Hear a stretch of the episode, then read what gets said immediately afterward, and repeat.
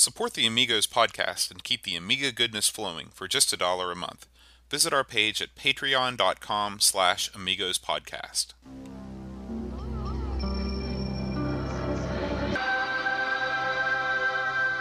Amiga, the first personal computer that gives you a creative edge.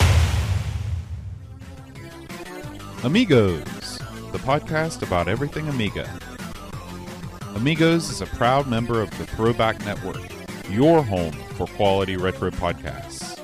And now, here are your hosts, Aaron Dowdy and John Bodovkar Schaller.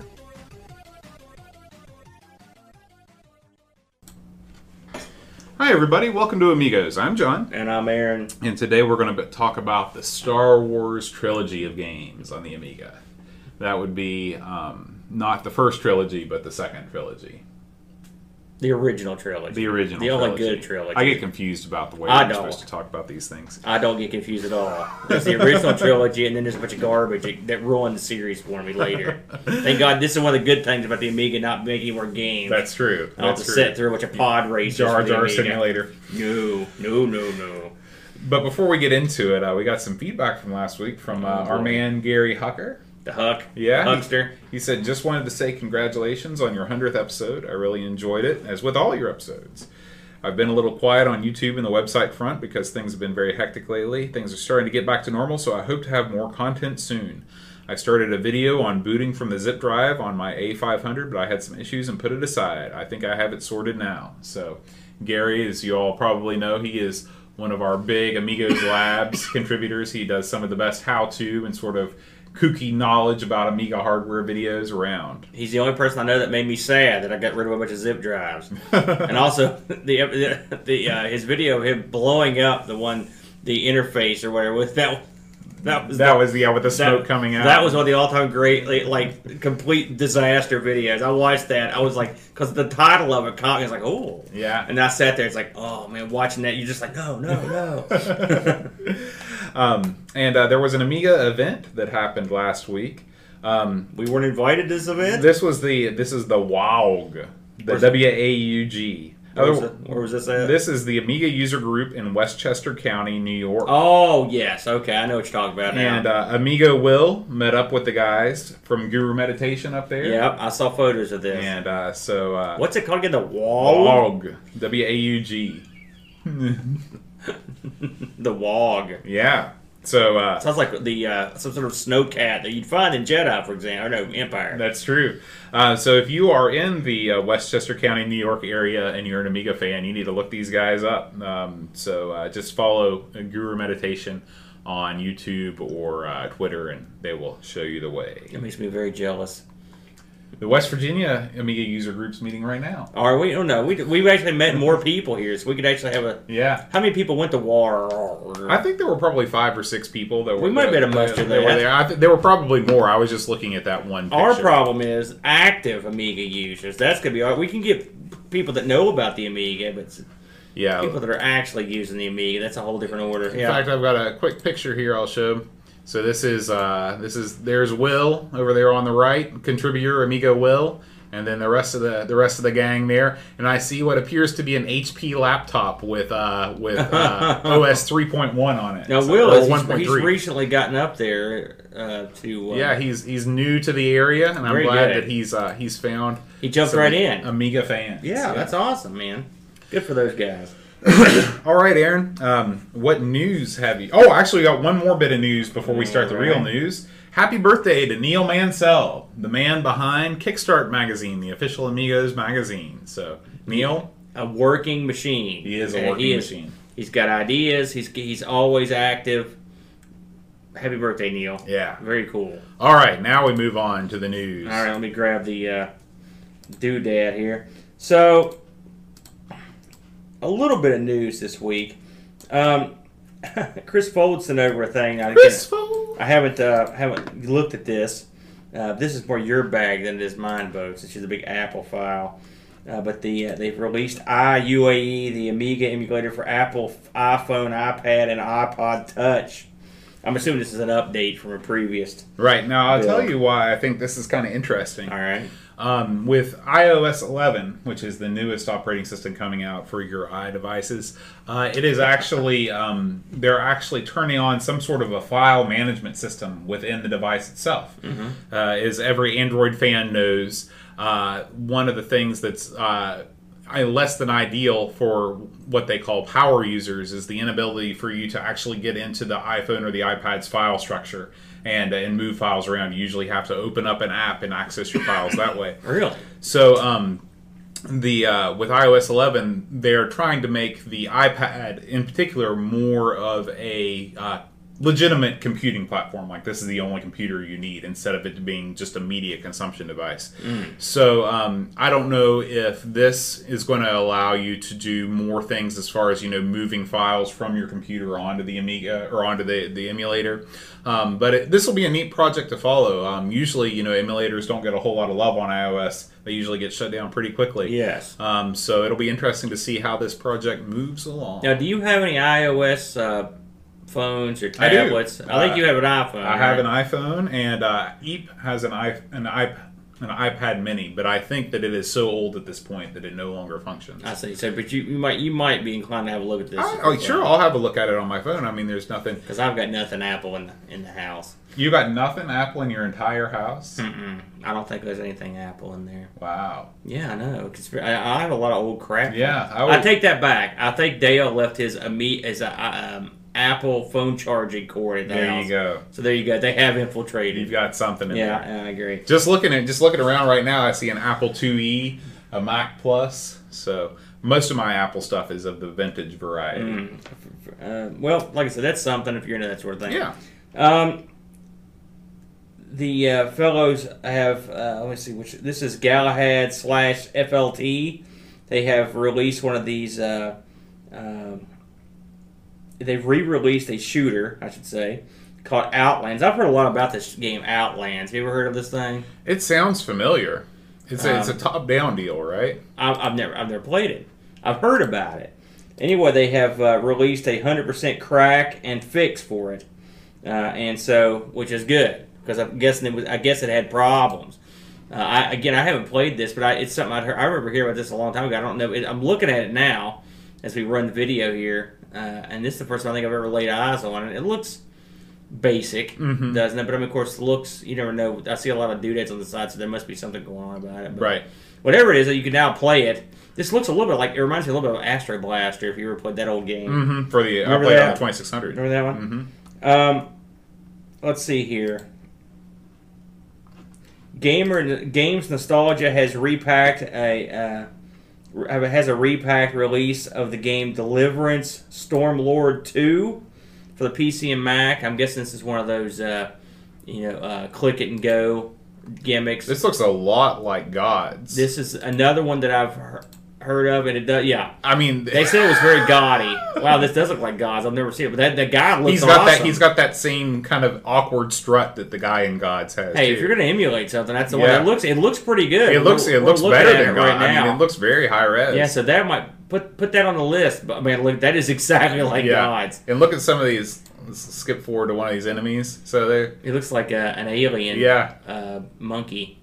So yeah, we'll have to pretty take a look at that. Pretty good. Uh, by the way, the news on this stuff b- both came from our, our buddies over at Indie Retro News, who we love. The best site. What would we do without indie them, retro right? news?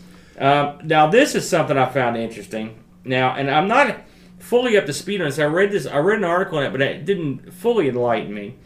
Um, the Amiga on the Lake gang over there on the lake, the American distributors, have agreed on a deal with um, uh, apparently with with Amiga Kit and and to uh, sell the Aeon uh, to be an Aeon dealer. Mhm. Right now, if you'll recall, just about a month ago, I guess it was, they had like a, a throwdown. Yeah. you know, where the uh, Amiga and the Lake guys sort of were like saying like, yeah, we're cutting all ties. This is the worst company that's ever Well, I, existed. as I recall, they weren't being supplied appro- appropriately, or I don't know what happened.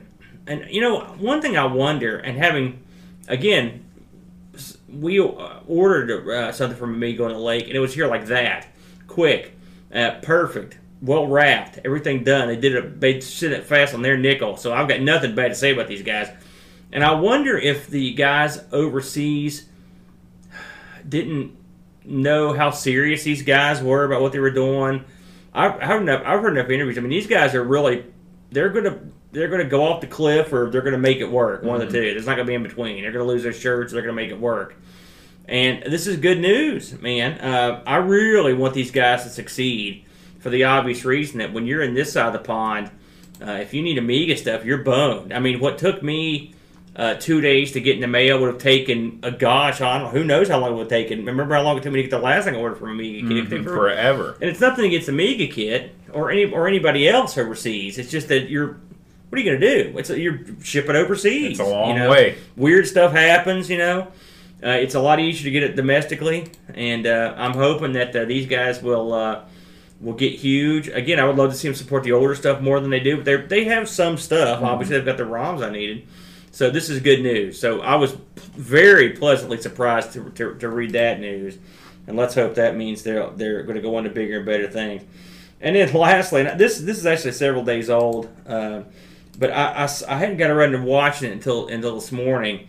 But uh, Dan uh, of the uh, and he's one of the uh, guys that does the uh, retro hour show, uh, which we of course I want to mention by the way that the retro hour guys had on had the second part of their interview this week uh, with uh, Howard Scott Warshaw or the past week, and uh, it was of course Howard Scott Warshaw who made uh, E.T. He also made Yars' Revenge and ev- and many many Indiana Jones for the Atari, and he's just he is a true Renaissance man. Uh, he's great, and I, I, those guys very they're awesome to get him on. uh, Always great. But uh, this this particular video is on a piracy on the Amiga, and they go into Xcopy, among other things on there. Which Xcopy is that if you were an old pirate, this is one of your uh, programs of choice to copy these Amiga games. And it was you know if you're into sort of like sort of in a weird way reminiscing because the way Dan starts it, he talks about. It, he said he, his buddy had him fix up his 500, and he'd forgotten how he, he was knocking some discs off for me. Forgotten what it was like to like put the labels on the disc and get your felt pen and write, you know, whatever you're writing on. I mean, he's like, and he, he said part of him felt good and this nostalgic was. Mm-hmm. I can relate to this. I mean, it's I know yes, piracy wrong. Enough said, but I mean, there when you sat around doing that so much, and you had your buddy over, and you were just leaning back, and you're you're shooting crap, and you're draw, and you're doing your label, and okay, pass this over here, and but mostly you're just chatting with your buddy. Mm-hmm. It's you a know? social thing. It was, Yeah. and and you, if you think about, it, I mean, if you think about this now, if you went to work tomorrow and they said, "Boat, here's a stack of discs this tall. We need you to format all these, and then we need you to copy stuff with them. Each one of these discs is probably going to take you, you know, five minutes to get through, or three. You'd be like, "Oh God, I mean, what a nightmare!" So. When that, when you have nostalgia about that, that's saying something. But of course, you knew you were going to get a goodie, you go home and try it out. But it was still, but anyway, he that's sort of what tips off this thing. I, I can relate, so I, I am, was amused by it. If you're into that sort of thing, give the video a watch. Cool, cool. Let's jump over to site updates. Uh, just as always, if you head over to everythingamiga.com, there's always new content coming up. Um, first thing is uh, Dreamcatcher has put up a couple new articles. This is one of my favorite things that he's ever done. Um, Ghosts of Gaming Shops Past. It made me think. Yeah, uh, he talks about uh, his uh, his memories growing up in Manchester and uh, seeing. I guess this was a, this was a PC repair shop, but when they took down the sign, you can still see the exchange there. And uh, did you ever? Did, I don't know. I was never a, a person that that really did a lot of game trading back into the day. Um, like I know that Funco Land they used to have like a price sheet where they give you so much per month. Did you ever used to take your old games and trade them in for cash or trade or anything like that? I've never done it. I've never done it either. Um, now, in terms of the Amiga, I've sold some on eBay recently, but in terms of like, I, that would be unheard of. I don't know of a store that would give yeah, you that. I guess that was more of a uh, maybe a European thing. Well, I mean, it became an American thing eventually because you got like Funco Land. I was, gosh, I was old when that thing came. oh yeah, out. and that's uh, but that's for console stuff. I right. don't think they they did for, for PC PCs. stuff. I do remember places eventually started renting PC games. So I thought that was, but these games places would never last. It's funny. I was. I was I, I read that article and I was heading up to see wrestling. I went and saw wrestling Saturday. Yeah, I, I know we, we meant to. We, we we should talk about this briefly. because I want to know about when you saw live and in person Mouth of the South Jimmy Hart. What about him? He Well, was you a saw real he's a nice living guy. No, this was that was last year. Uh, I he- thought this was this past weekend. no, no, that was a long time ago when I saw Jimmy Hart. He wasn't at Madison this past. No, that was? Brother Love was there this weekend. Oh. Yeah, but but Jimmy Hart was real nice. Uh, I asked him what his secret to eternal youth was because he looks almost identical. Mm-hmm. He's in real good shape. He, t- he said, "Listen," he goes, "Listen, man." He goes, "I've been on the road a long time." He goes, "But you, the key to living a long, healthy life: don't drink, don't smoke, don't do any drugs." And I was like, "Wow, Jimmy, you must have been the only guy on the bus doing that." He's like, "You're right, man. I've outlived them all." You know, he was, but he was a super nice guy. That's cool. But on but on the way up to wrestling, I passed my old Amiga store, mm-hmm. And it's still there. And it's a it, it's a Where was that, Thurman? it's n- Thurman. the hell are you talking about? right there on the train. It's in South know? Charleston, Oh, okay. knucklehead. but it's an old- now it's a it's a jujitsu studio. Really? Yeah. Full circle. But, and I thought about taking a picture and I forgot. But man, uh, um, it was very similar to that. I, every time I go past it, I think about it. But uh, the transition, because this sort of dovetails. And I was talking to our buddy John from Charleston, who had went to this. Uh, the, that store ended up moving to another place. They're still around after all these years. And he, I think I mentioned this on the show previous, maybe the hundredth show, where he went up there and talked to these guys and said, "Hey, do you have any Amiga stuff left?" And they're like, "Yeah, we got like a box of it," you know. So anyway, they got back with it. They didn't have any Amiga stuff left after all, but they, but they did say, "Listen," he, they were like, "If we find anything, we'll let you know." He said, "But you can have this," and they gave him a, uh, admittedly non-functional, but they gave him in the box a C64. wow. So he showed me a picture of it and took it home. Uh, but the, so it's kind of neat that the place that I used to buy Amiga software, all these years ago, they're still around. If you know any of the computer stores in America, they're They up and down like a yo-yo. Yeah. But yeah, this store, that story uh, took me back. You know, I, I every once in a while i go past a place where I would have, remember buying a particular piece of software, and it's always sad. And that one, I thought was that was a good article. It, Yeah. it made me think. And uh, Dreamcast also has a review of a, couple water-based Amiga games. And if that doesn't excite you, I don't know what will. I But, would uh, love those little guys. again, you know, he goes off in all his normal Dreamcatcherian directions.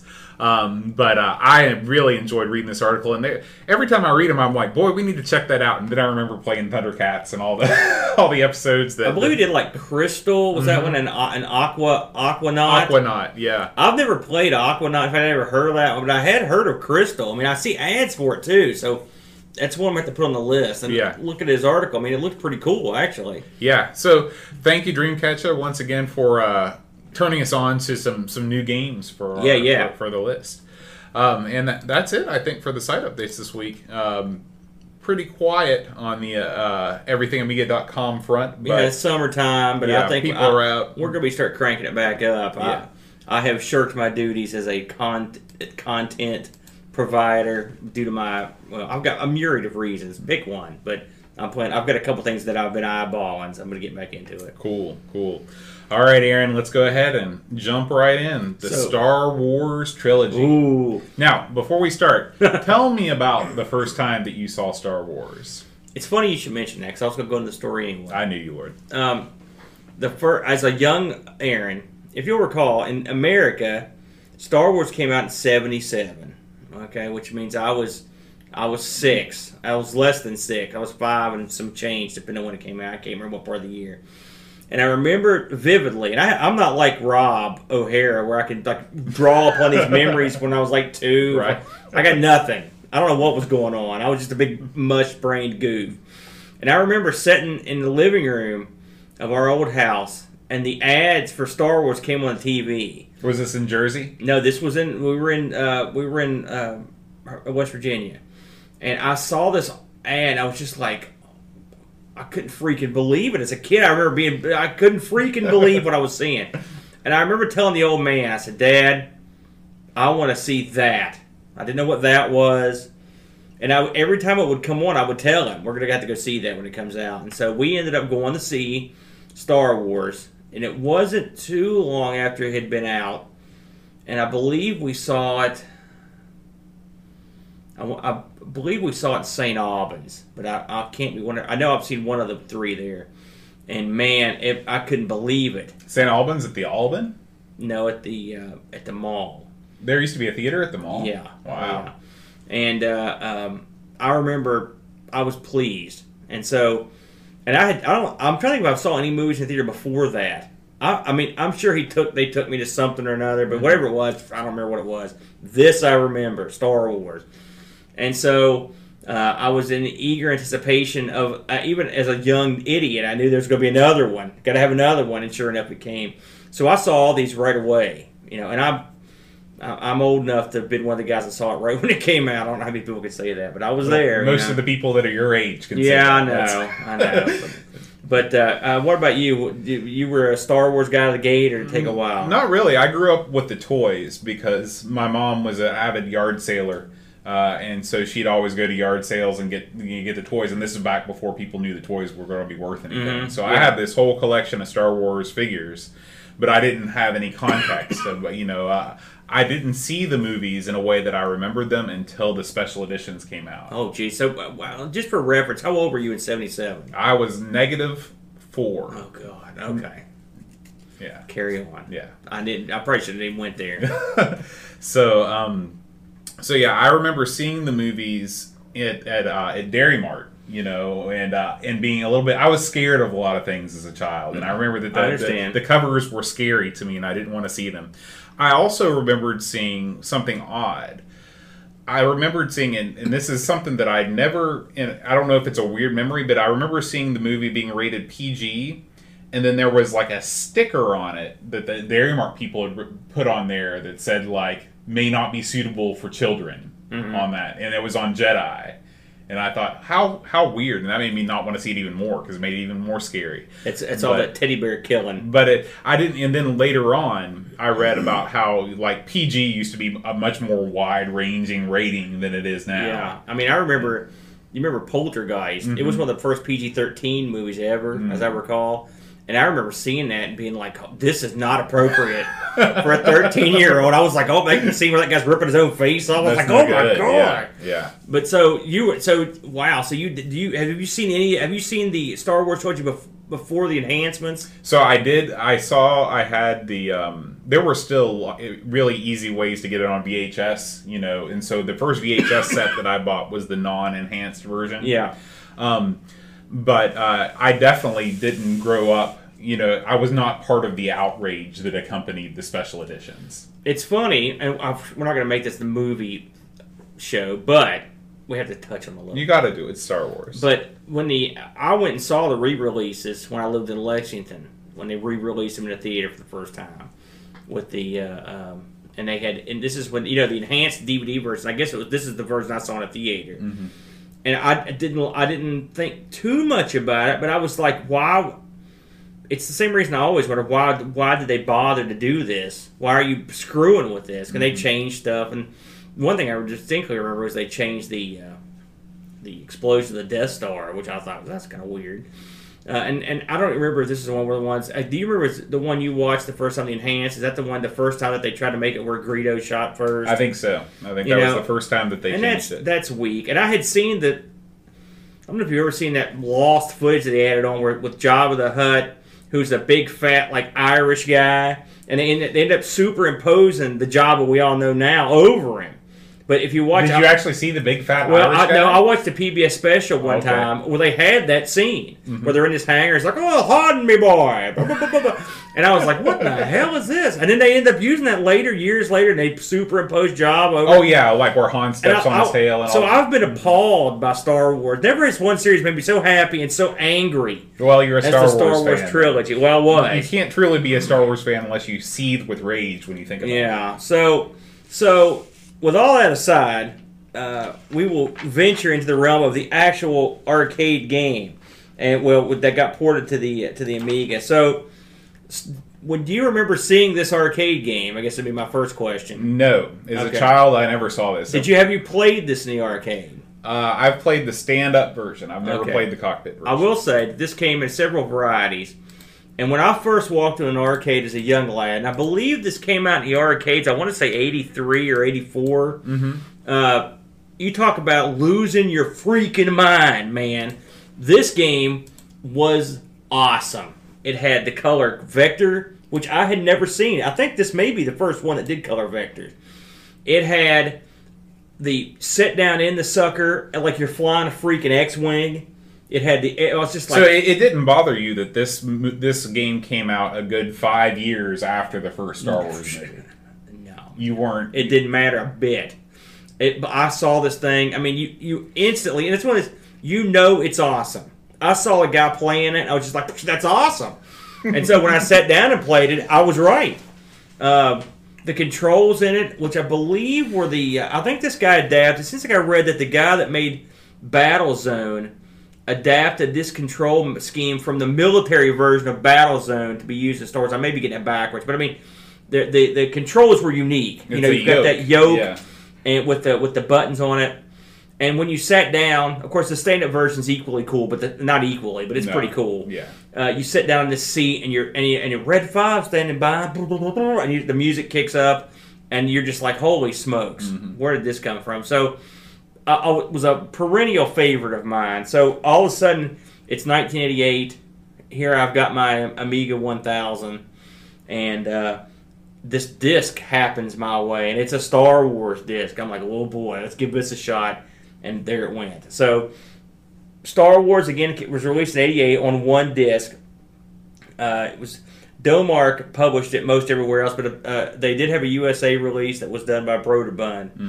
Um, the uh, story behind this game, uh, I, I believe this we documented in one. I think when maybe Dreamcatcher did a did a write up on our site about this game, or the guy that made it, who is a guy named uh, boy Jurgen Fri- Friedrich. Friedrich, how's that? You want to give that a shot? Well, that's Jurgen. Jur- well, Friedrich. close. Oh, God, boy, Jurgen. I like Jurgen. That sounds Yeah, cool. Jurgen. Anyways, this guy apparently is a super genius, and he sat down and did and did these versions.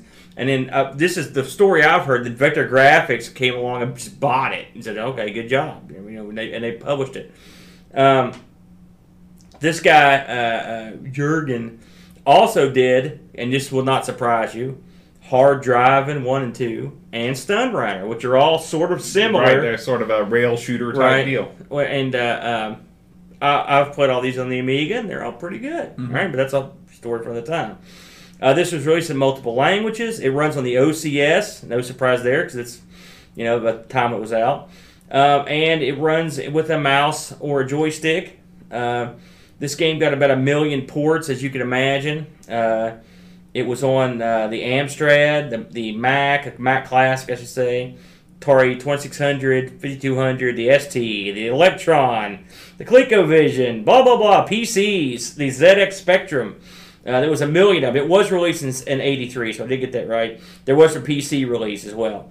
So, what do you do in this game? You play Luke Skywalker. You sit in the hot seat behind the, uh, the controls of, the, of his X Wing, uh, Red 5 and you go through and try to blow up the Death Star.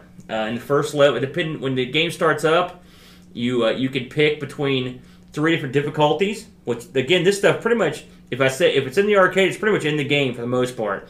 Uh, you pick your difficulty. Uh, if you pick a higher difficulty, you get more points. Of course, it's harder, and then you take off. First level, you are blowing away Tie fighters. Uh, pre- presumably, this is the approach to the Death Star. You've got to knock out a bunch of these suckers so you can get in there good and tight. Uh, on the first go around, you go straight. If you play the beginner level, you go you go straight from blowing these Tie fighters up until and once you've blown up enough or t- enough time has elapsed, I'm never quite sure exactly what exactly happens. Uh, you go into the Death Star and it zooms in, and, and something else this game has is digitized sound. He goes, "Look at the size of that thing," you know, and he zooms in, and then on the when you play beginner, the next level is the trench run. If you'll recall in the movie, Luke has to get down the trench and shoot his uh, torpedoes into the heart of the ship into the exhaust port to blow it up. Right, same thing. You're going down this trench. There are fireballs coming at you. Uh, on the first level, that's pretty much all you've got to contend with, and you go down and blow up, blow up the Death Star.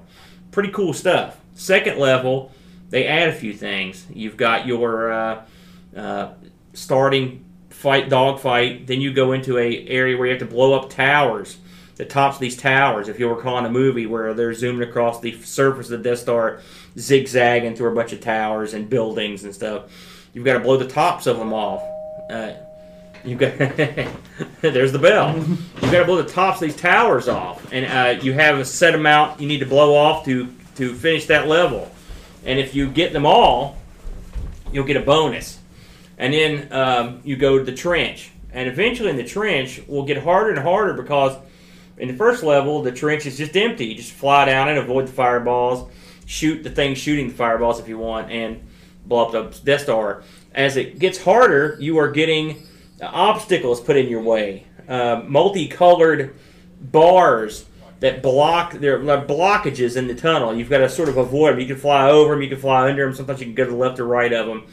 As you go through the game, uh, these become more and more clogged. These the, the, trench does, making it more difficult to get down and blow up blow up the uh, the Death Star.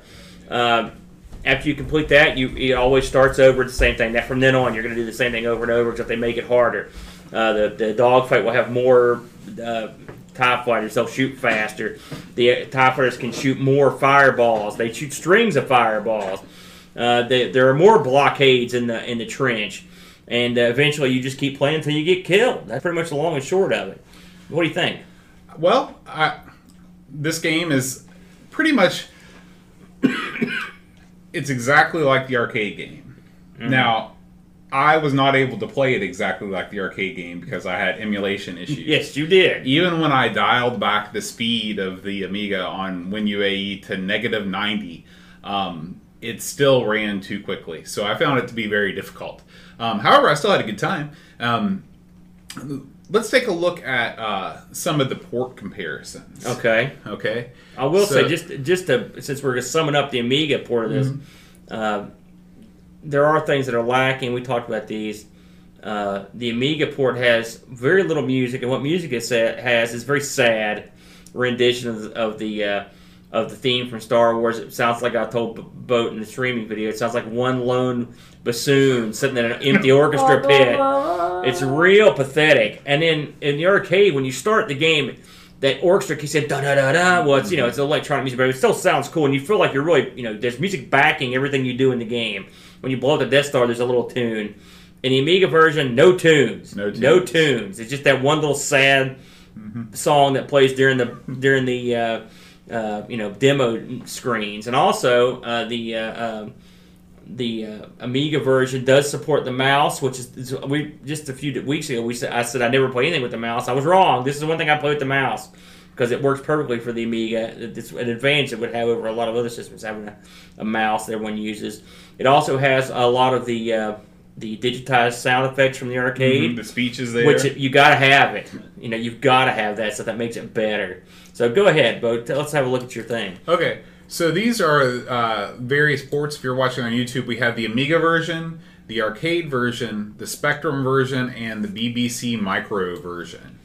Um, they all give you the same sort of deal. This what I thought was interesting about this is this looking at the ports from the Spectrum and the Micro, it really makes you realize that what the Amiga is doing is not really that special. That like creating wireframe graphics and having them scale, you know, as they come towards you is something that even the BBC Micro manages to do. So that's something that I had uh, an incorrect opinion. I was like, man, only the Amiga could pull this thing off. But that's definitely not the case. Um, what the Amiga does do better than the Micro and the Spectrum is it uh, you your movement uh, is not really shown. Like in the BBC Micro version, you are basically static and you move the crosshair around the screen versus in the Amiga version and of course in the arcade version when you move the ship you feel like the ship is moving with you. The, the, the actual graphic of the ship actually slightly moves around. Right. Yeah. the, the the micro and the spectrum versions are more of a, a more of a shooting gallery type experience. It's yeah it's almost like a, a Operation Wolf sort of affair yeah. you just move your cursor over the thing. Right. But uh, but overall I think you know all the systems had a, a pretty good port of this game um, what do you think, Aaron? Just well, this is the this? first time I've, i am sitting here looking at the uh, the BBC version, and wow, I mean, you're right. That's pretty. That's pretty solid.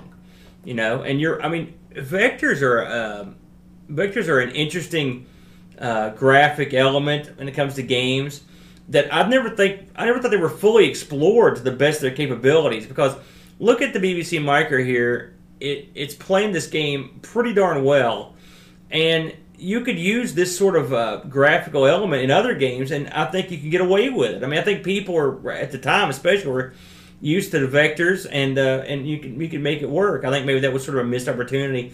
I've always liked the vector graphics and color vectors even are really awesome. Mm-hmm. You know, so and now we're looking at the, I'm looking at the ZX Spectrum. one. You know, it looks considerably slower than the BBC Micro, Mm-hmm. and it, it also is doing the same sort of thing where it's, it's sort of a shooting gallery type thing. The uh, the X-wing looks better, but it's not it's not actually moving around. I mean, you're, you're right. The the uh, effect on all these is pretty similar.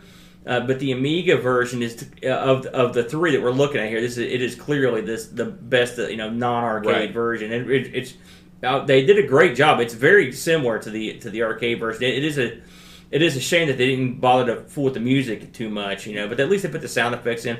Something else you can do that I should mention in case people ask is you can use the Force, uh, which I try to use at least in the first couple levels. You know what the you know what I'm talking about? No, I've never tried to do this. if you go down the trench and don't shoot, Mhm.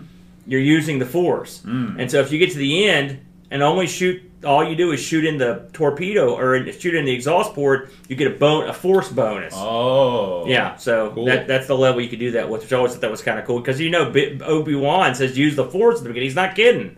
I always thought that was neat that they put that in there. So, yeah. Um, how did this game review?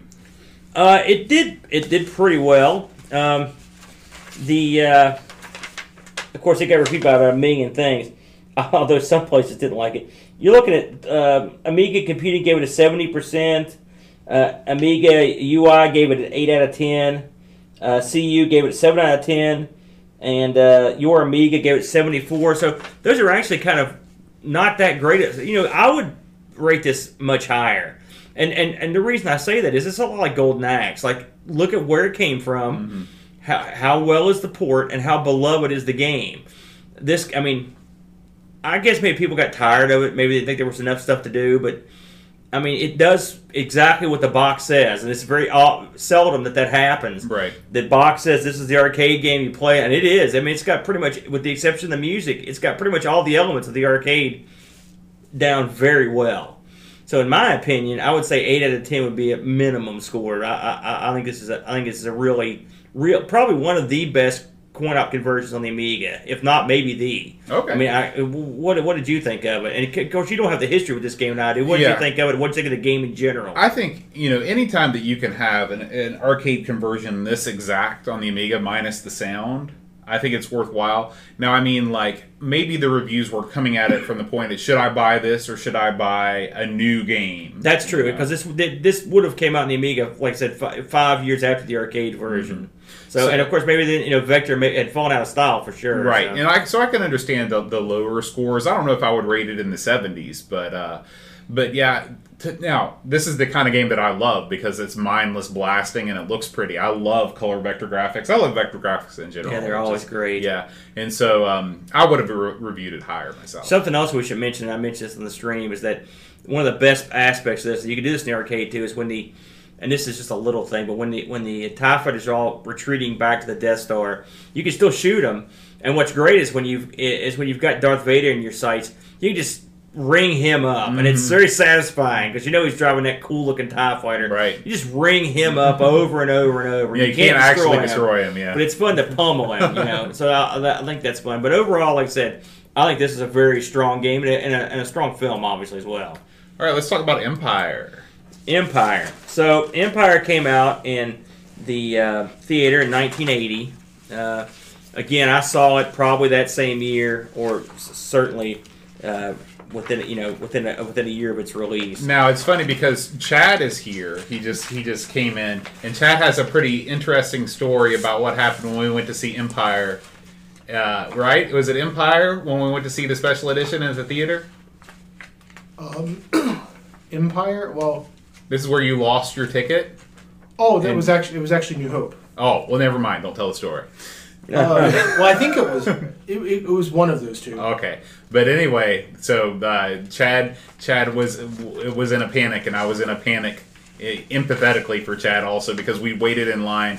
I don't know if you saw the special editions in the theater, but around here they were there were huge crowds. There were long lines because there had been so long since any you know anything had happened we Star Wars went related. we went to uh, New Hope at the Cinema Seven, I think, that's in Charleston, like downtown Charleston. Yeah. with like the large like stadium. which those that's the only time that I've ever been to that theater is when I saw as, those movies. me. Uh, and then we saw the um, Empire in the theater that was uh, that's now the uh, West Virginia DEP building, like, like location. so, yeah, in Kanawha City.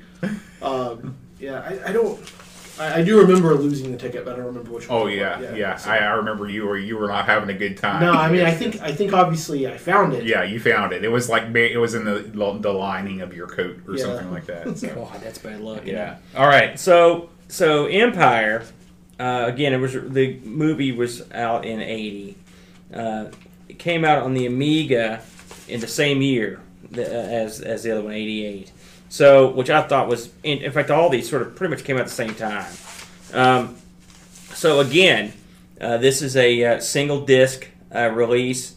Again, Domark did it worldwide, and uh, Vektor Grafix did it, uh, did the game. Now there has been some speculations that the same guy that that they used the same uh, engine or whatnot, or there's a lot of the same material from the first game to make this one uh, from the uh, original from the original fella that did it. Uh, so, but I can't confirm that. I'm pretty sure Dreamcatcher wrote an article about this. So if you look through our page, you, you'll probably turn something up. Um, so again, this this was a uh, OCS game. It's a another color vector game. Now this one's a uh, this is an interesting game, and obviously Empire was an awesome movie. um, so Atari was looking to capitalize. This is the story I've heard anyway. Atari's looking to capitalize on the fact that they'd sold a ton of these Star Wars cabinets, and so they put out a conversion kit for it, uh, uh, and it was Empire Strikes Back, which is why this is another um, color vector game. Uh, the uh, game. Uh, keep in mind that we had a lot of arcades around here. I have never seen this one in the arcade. I had to go watch a film to or a, you know video on YouTube just to see what if it, how closely the Amiga got it. Um, this must not have been very popular, and you, and you told me you'd never seen Never. it in, in the arcade either. So what do you do in this game? Well, in this one you. Who would you say you play the part of? I'm not 100. percent You multiple parts. Yeah, you're playing multiple So, parts. And the first version of this, if you and this is going to require a certain amount of backstory. If you'll recall, in, in Empire Strikes Back, the Empire had sent out like droids all over the universe to try to find the rebels, and they had sent one to Hoth, and it was a little.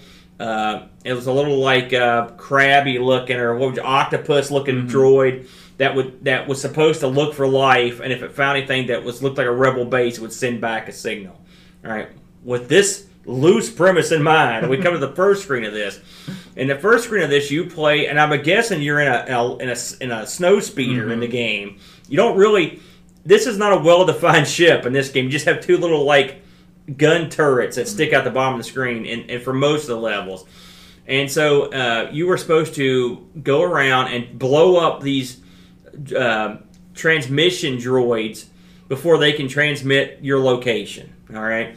So this difference in the movie, in the fact that there's multiple droids, just like a ton of them, that that you could uh, try to stop them. And in the game, you can't stop them, but you can try to. I guess you can only hope to contain them, as the saying goes. And so you drive around, and these things will, as you see them, you can shoot them.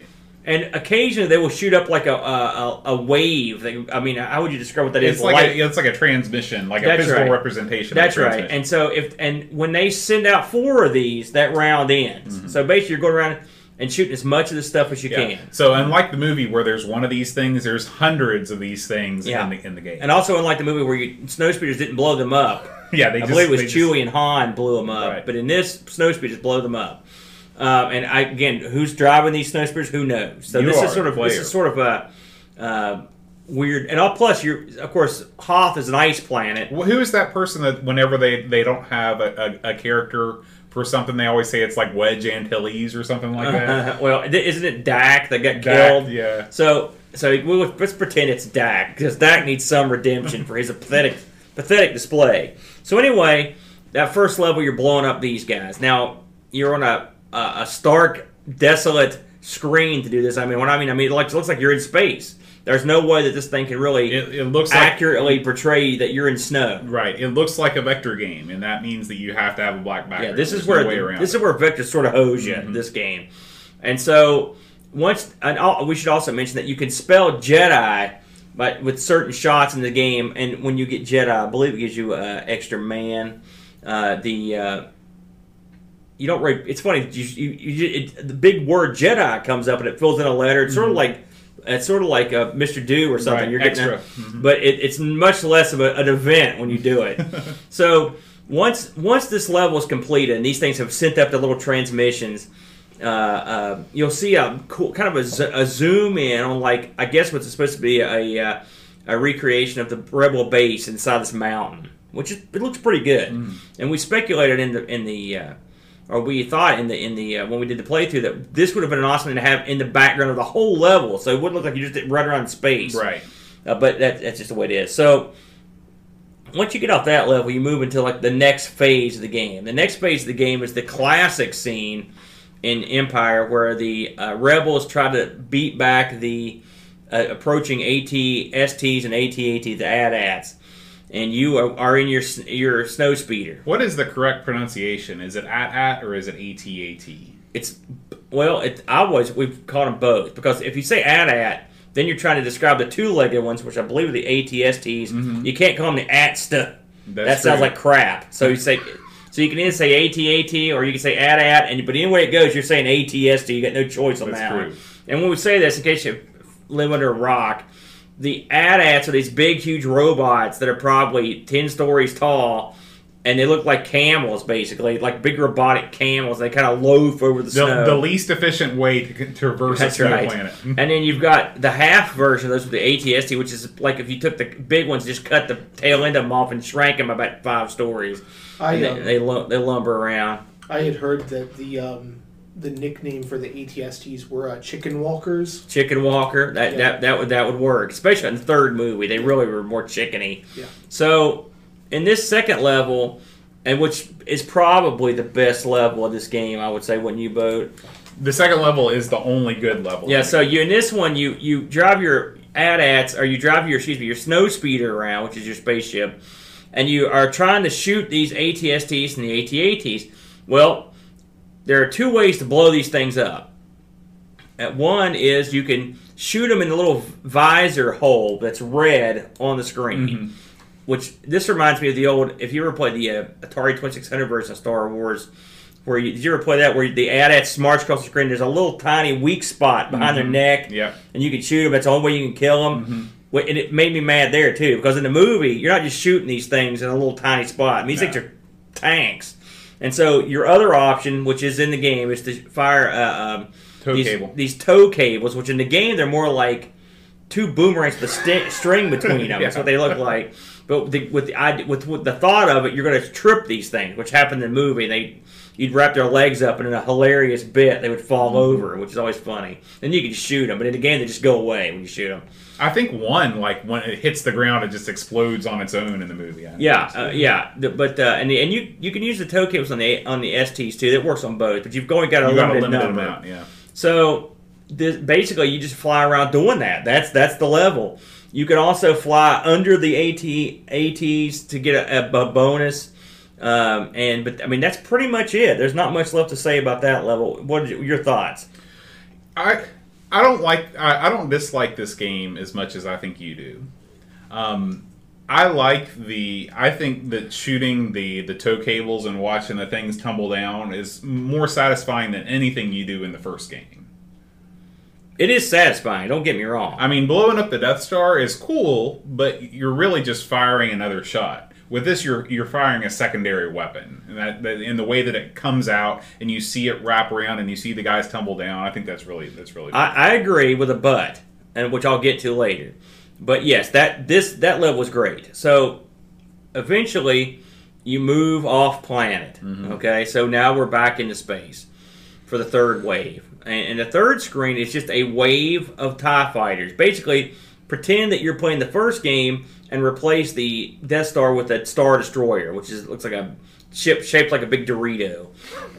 So in this game, you just shoot a crap. In this in this level, you shoot a crap load of Tie fighters. That's it. that's it. Uh, I mean, they're it's exactly the same. They look great. They play just like It's the too bad one, there wasn't like another sort of trench runish type thing you could do with the Star which Destroyer. which we'll get into that. And, and then and then uh, finally on the and this is the crummiest level in my opinion is the last level, which you're in, and we should mention that you're in the Millennium Falcon for the top part of the zone. So your ship changes shape from the two little gun turrets to a, a, the front end of the Millennium Falcon, and it looks like the Millennium Falcon uh, has been. Uh, they've they've pimped their ride. It looks like it's portrayed with these blue and red neon. It looks. It's well, I mean, all the ships have blue and red neon. It yeah, just but I mean, it's just it's, really bizarre yeah. for some reason on, the, on that one. So the last level, you're in a Millennium Falcon. It's the classic, uh, sort of was in the movie like asteroid belt. Mm-hmm. Now, if you'll recall in the movie, there are some incredible scenes where the Millennium Falcon definitely uh, maneuvers through these asteroids, and it's it's turning like this, and it's barely getting through. It's Mm-hmm. freaking awesome. In this game, it looks like uh, a huge Darth Vader is pelting you with snowballs from afar. they, these are these are perfectly round uh, asteroids that are flung towards you in mass, and you just basically you can't shoot them. You got to just move out of the way of Right. them. That's that. You just avoid them Yeah, it's lame. and then it's over. Then you start all the way back to the beginning. You uh, and that's the game. Now you were saying I didn't like this game as much as the first one, and you're right. But it's the, we read an, we found an article in Retro Gamer where they interviewed the guy that made these games, and he was talking about how much trouble he had making this one because unlike Star Wars, where you have these various scenes that are are that lend themselves to the game. Empire, and I hadn't thought about this until I read the article. Empire doesn't really lend itself to that, uh, with the exception of the stuff on Hoth. Really, there's nothing else that you could in a ship that really translates well. Plus, where Star Wars had the Ultra ending with the blowing up the Death Star, it was awesome. The ending of Empire is a depressing thing that doesn't involve spaceships, and there's no way you could. What are you going to do? You're Right, boned. right. So Empire was hamstring right out of the gate. Um, that much said, I thought the Amiga version, having looked at the arcade version, much like the first one, it's pretty much dead on. Mm-hmm.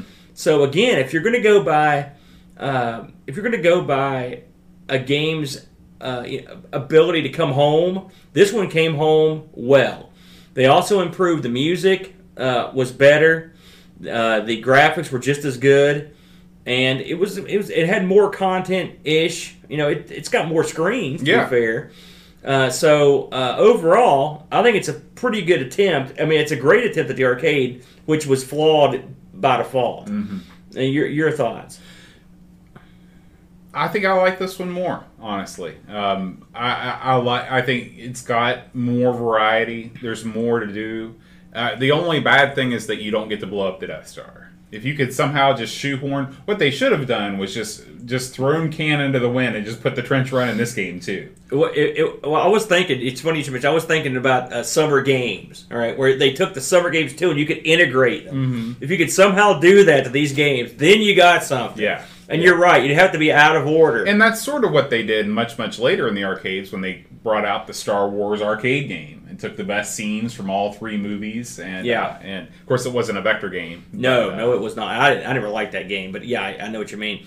But I mean, it, and I'm looking at these now. We're both got his comparison videos up, and this one is the BBC Micro's not moving at a brisk pace. No, no. Uh, in this one, and, and this one it looks like the Spectrum version's got a got a little bit of a um, you know a, a, a faster moving uh, gameplay environment, and it actually looks a little bit better too. The ship colors are more accurate. Yeah. this might have been a, a lazy port on the port of, on the part of the BBC Micro. Yeah, it is odd that this one is Mm-hmm. running so much more crummy uh, than, than, than the, the first one we watched. But the, again, the Amiga version, if you if you compare it to the arcade, I mean, it's very very favorable, uh, and they, they did a good job. They did a good job converting it. And of course, uh, we should mention that much like the original uh, Vector game, you can choose your difficulty level. There's even a thing that shows you the instructions.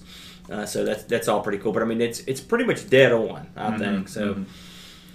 Well, Um, how did this game review? Let's have a quick look. Let me consult the chart of fun.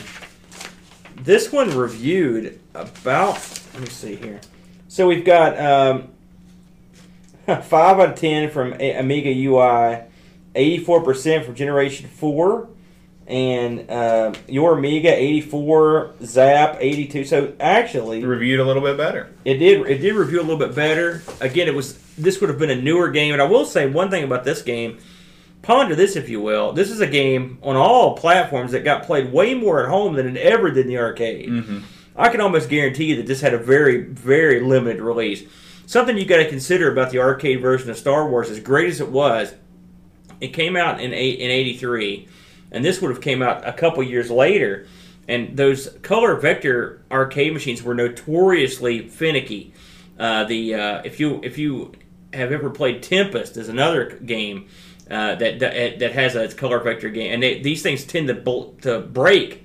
And when a when a color vector breaks, it'll often catch fire. It'll be. I mean, these things they don't just sort of break. I mean, they break. Mm-hmm. You know, so this game probably saw more. This was probably a fresher game at home because it, it had been so rare in the arcade, Right. And so that could have played into part of it as well. Mm-hmm. You know, it's it's it's a fresher item. I mean, plus it wouldn't have been as old in '88. That's true. So I don't know if that made a difference, but who knows? All right. Well, we move on to the final game of the series, Return of the Jedi. Ooh, now this game. this is a different, a horse of a different color. It is. It is. Um, so this one again. This one was released in '88.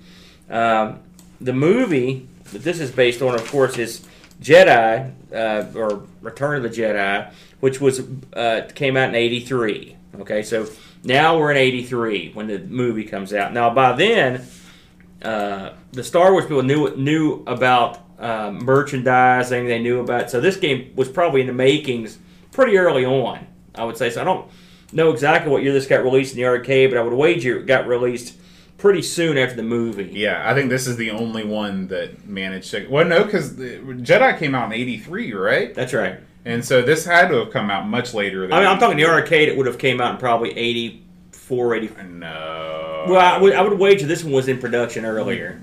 To be honest with you, I'll have to look that into that. I think this this looks like this looks like '87. This is on Atari System 2 hardware. Yeah, I'm going to take a guess. Uh, Chad's looking it up now. I'm I gonna- believe this is on the same hardware as Marble Madness. Yeah, and and, and uh, and uh, Paperboy. and, it's that it's that system system Well, no. one. I thought this was. I think this is System Two, and the reason I say this is I had I had a Marble Man. I had a Marble Madness. I mean, it's not true. I had a Road Blaster. I wish it was that. 84. 84. Yeah. And Wow, so, okay. so, but this, I remember this was a conversion kit for that Atari board, whichever way. It was either System 1 or System 2. I don't remember which one.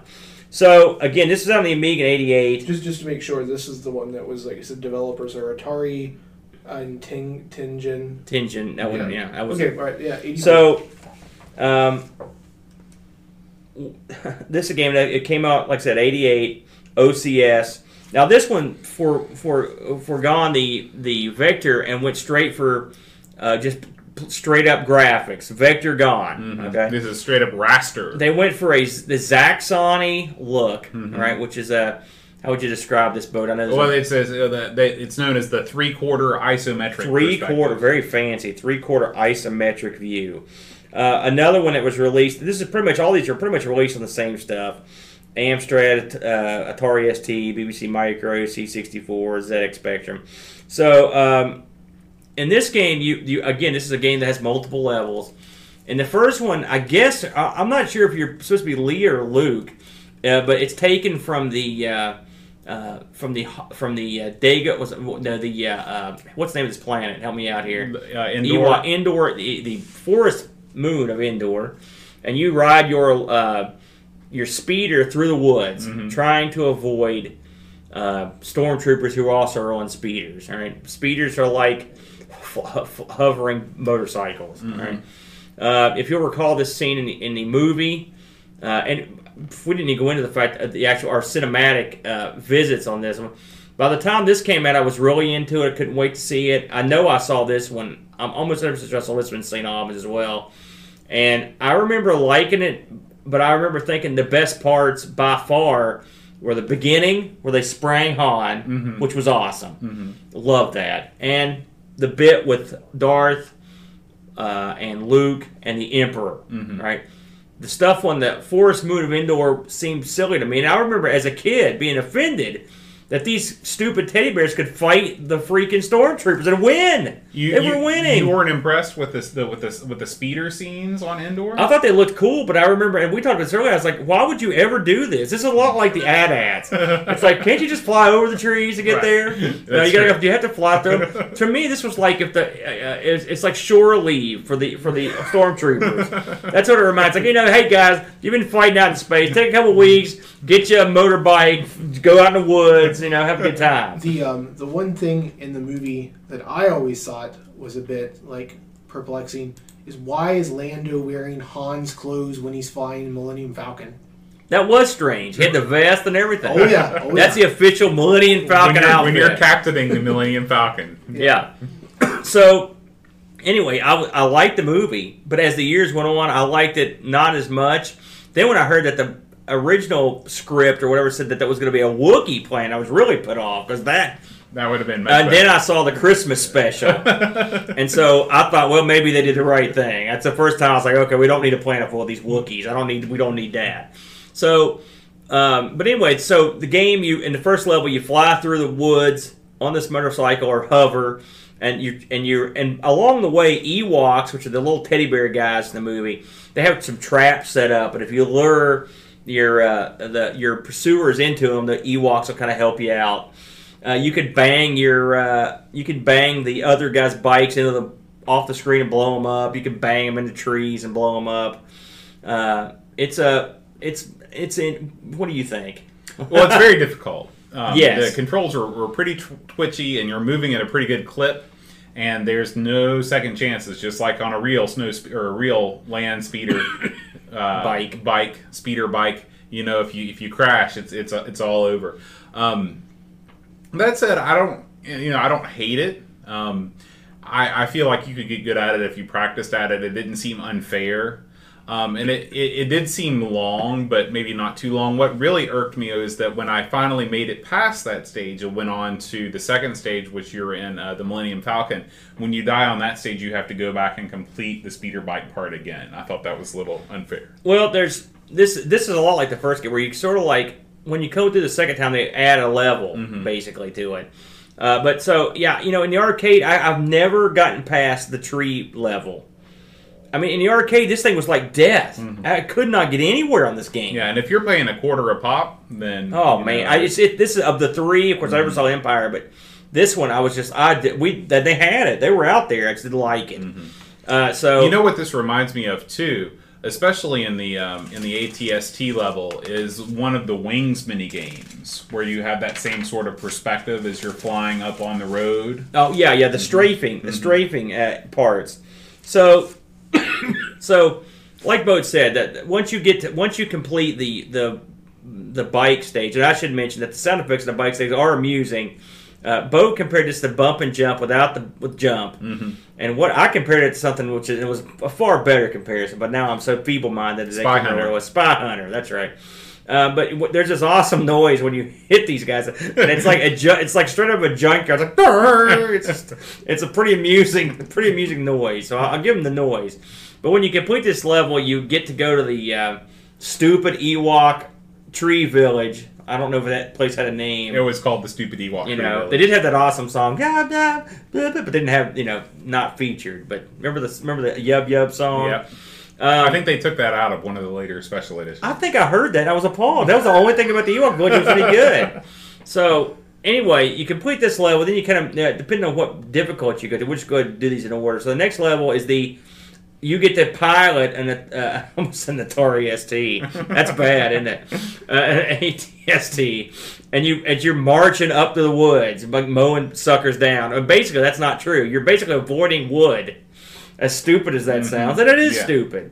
Uh, uh, it's a dumb level. apparently the stormtroopers have been out and they've been chopping trees you know like lumberjacks. That's another thing they did on their r&r they went out and chopped trees down. And so you'll occasionally see a pile of trees. Sometimes trees will roll at you that you can shoot. Yeah. a lot of trees. And then while you're doing this it will flash to like a space scene where you've got and I never got this far, so I had to I had to watch many a video. And I was like, "Is this the way it's supposed to look? Is this the way it's supposed to?" look? And you, it's the Millennium Falcon and, and flanked by a couple of buddies, and they'll be they're making their run on the Death Star. Now, if you'll recall in the movie, um, uh, you the, Han and the and the boys were taking out the shield on Endor, so once the shield was down, then the Death Star would be vulnerable again, and you could go in there and blow it up. So it's simultaneous action at its finest. So while you're lumbering up a, a, a lumberjack trail, your buddies are up there fighting these guys, and the, from what I saw, the fighting part's pretty. That part is pretty quick. It just it's just like a few seconds of fighting, and, it's, and it goes back. I, did mm-hmm. you get that far when No, you played it? gosh, no, I only saw it on the playthrough. and I'm like I said, I never got anywhere near this in the arcade. So once you get your ATST to the to the bunker from the movie, and you see Han there, sorta, and he kind of waddles off and, and it blows it up. Then you're good to go with the Millennium Falcon phase, and, and I did get to see Bo play the Millennium Falcon phase. I, that one I have played because, like I said, if you depending on what difficulty you pick, and the Millennium Falcon again, you play Londo now. We've switched. We've switched characters. You have weird ways of pronouncing these names. Londo. Leah, How do you pronounce it? Lando, and Leia, like they're supposed to be. Yeah, whatever. you, you know what it is? It's- I, I'm a Mr. I'm a I'm a big uh, Babylon Five fan, and there's a guy in there named Londo Mollari. Mm. So it's is, Lando. is he played by Billy Dee Williams? no, Mm. no, he's not. He's, Mistake. he's played by Peter Jurasik, and he's a white guy with big, huge hair. Mm. But uh, Billy D is smooth. Colt He is. 45 smooth. I saw him in person one time really? Yeah. Where were you at? in D.C. I, I Was went, he at a bar? No, I, I wish I was at a jazz concert, and he he came out to give sort of the address before the concert. Did he get a big ovation? Oh yeah. You know, my, my old boss said he ran into him at a club in um, uh, down in Louisville, Really? and he was the he was the king dong. well, I mean, it's just they said he got up on stage and I was like, "Whoa!" He's like, "Hey, everyone, this is Billy Dee." You know this. He's smooth, He man. is. He's freaking smooth. So anyway, you get to be Billy Dee. Mhm. Okay, sounds good to me, man. You so you go and this level. I want to ask you about the first. One, look at the color of these houses. yeah, that's Um, they could have done more in the Amiga version. no kidding. sure. Let me ask you the the color of the Death Star stage. That is a weird. Is it just me or is that some weird color? I was trying to think about what it reminded me of. It's some sort of like um It's it's, it's very strange. Yeah, it's all red blue and blue. yeah, Yeah. and it's neon. yeah, it's it's not at all like Why can't we get the Millennium Falcon from the last game? Yeah. Get it this would be perfect color. So I guess what they wanted to do is really set the background apart so you could see where the Millennium Falcon was, but Yeah. it's really strange. Really, it odd. is. It's very odd. Uh, but you fly the Millennium Falcon, and apparently the the the second Death Star is made solely of pipes. Because that's what you look like. You're flying over just wave after wave of these blue and red pipes. Just nothing but pipes all And- the time, and they're in your way. and yeah, they're on in your way, and you're going. You're going in. It's a Ninja Turtle uh, level of uh, of Death Star. Yeah. just sewer pipes. Yeah. Yeah, all yeah. sewer pipes. And so you, but you fly through these pipes and, and some various close calls to get to the reactor. In this one, you have to blow up the reactor. Now, two things can happen at this point, as Bo demonstrated so deftly. Firstly, you can uh, you can blow up the reactor, the, and then you have to leave, which I thought that was interesting. But then, secondly, you can not blow up the reactor, and the Millennium Falcon just hits the back wall, and you die and start over on the fo- on your motorbike. You go all the way back.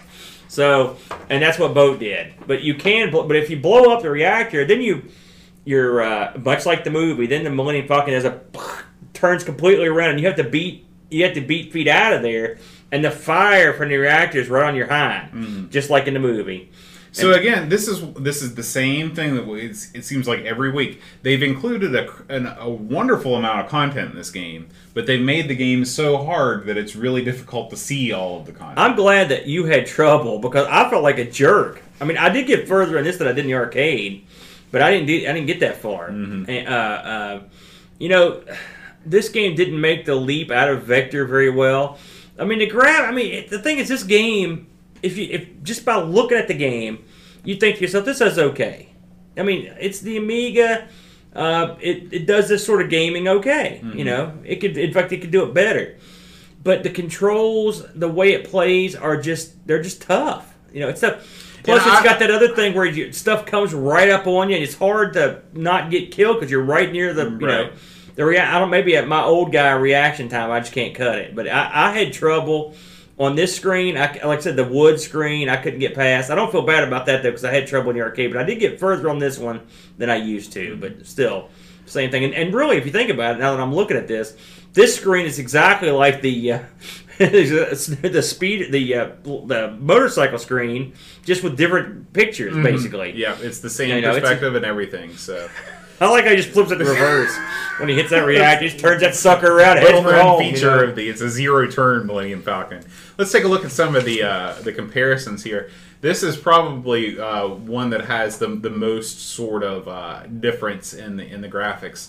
Um, the ZX Spectrum version obviously suffers from a lack of color.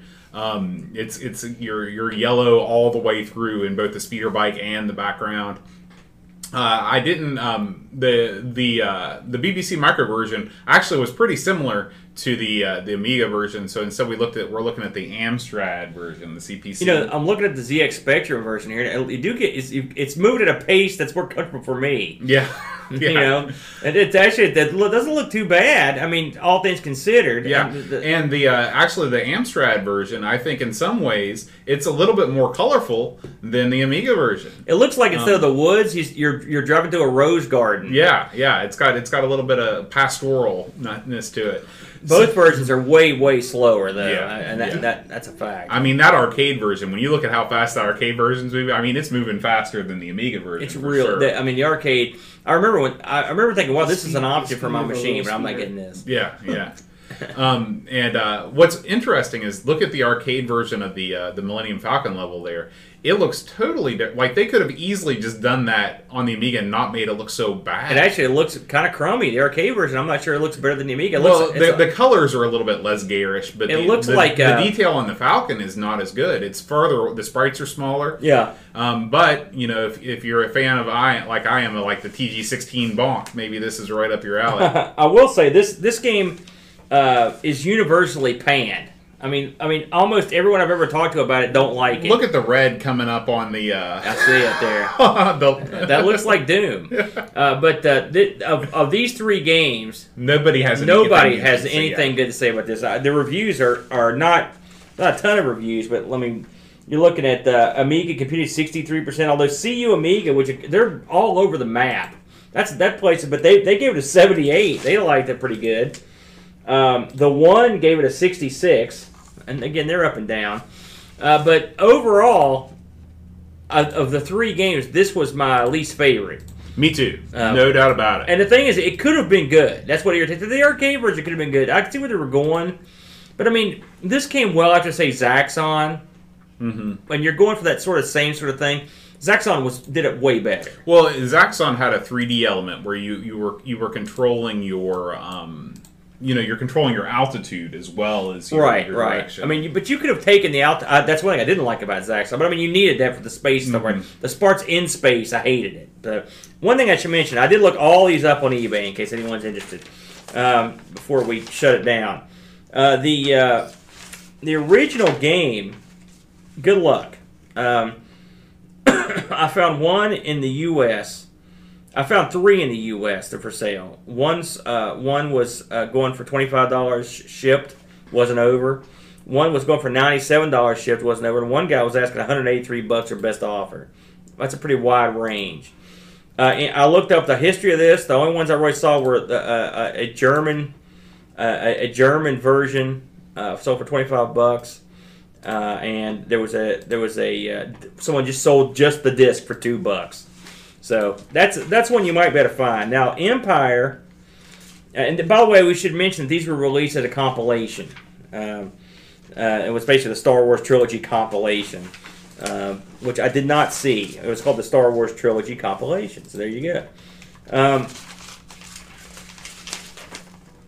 let me see here. So eBay on Empire, much rarer. Uh, I found one guy selling just the disc in the UK, thirteen bucks. That was all I found. So that's I don't know what that means exactly. Maybe- right. So I'm assuming a lot of these would. would I mean, I, I was wondering if they even sold these out of the compilation for a little while, but they must have. Yeah. Uh, and then Well, finally, yeah, because there's separate boxes for all of them. finally the uh, Jedi. Uh, there's a fellow in Canada selling one for forty-seven dollars or best on or best offer boxed, and that's the only one that was currently up that I saw at the time. Uh, this has sold recently for 22 bucks. Oh, oh uh, you should know that's 47 Canadian, so it's $34. Yeah, yeah. It's well, you never know what the way our economy's going. It could be any money. So, how much do you think a mint on card Jawa figure 77 Kenner would go for? I- Oh, I know that one. I don't know. okay, Well, I what, used you- to know, I should say. what, what- what's your guess? Because one just sold on here. Uh, six grand? $250. Really? Yeah, this is 1977 Kenner Star Wars Jawa mint on 12 back card. Oh, You know- I thought you were talking about a vinyl, vinyl, vinyl uh, Jawa. Oh, That one's probably about that much. Maybe. oh wow. You know, it's funny. Those when those action figures first came out, I remember this. I mean, very first batch, and you could. And I remember they had a deal that if you took, if you sent in so many proofs of purchase, I believe the first guy you could get was like Hammerhead, I think. And then I also remembered, I think it was uh, Snaggletooth. there was another one.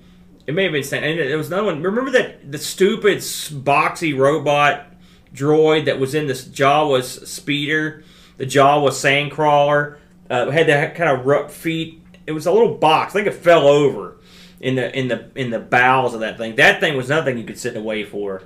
And, I, and my buddies rented those, but you know I was there. I mean, I had like a, I had a I had a uh, I had a snow speeder. I thought those were cool, and I remember rigging up stuff in my yard to make it fly with the kite string and stuff.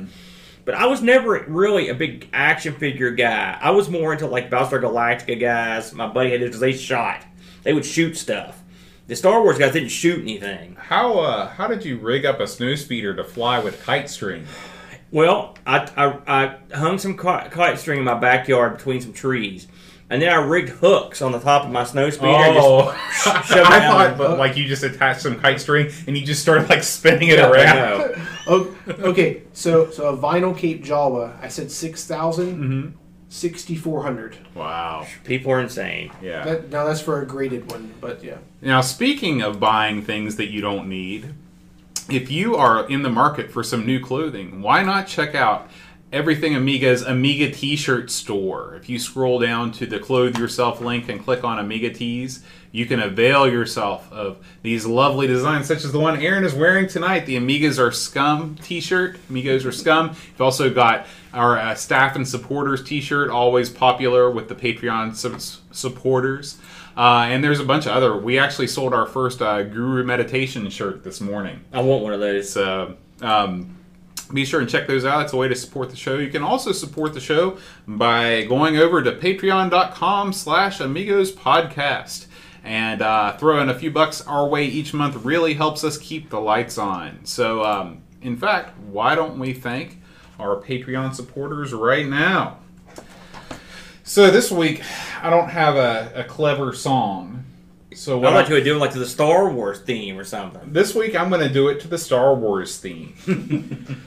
That's how much thought gets put into the Dung! Duncan in the Cells! THT! Anthony Jarvis, Dreamcatcher, Adam Buttersby, John Marshall, Darren Coles, Neil Mansell, Barracuda, Alan Kebab, David McCrandles, Gary Hucker, Will Williams, Ravi, Abbott, Kim Tommy Humberstride, Josh Nan, Jason Warnes, Lane Eric Nelson, Graham W. Vepke, Paul Harrington, Rob O'Hara, Lauren Giroux, Jonas Rulo, Kilburn Barman, Tish from the Crypt, Adam Bradley, Chris Folds, Daniel Bingston, O'Brien's Retro and Vintage, Chad Halstead, and Brent Dowdy. Da-da-da-da.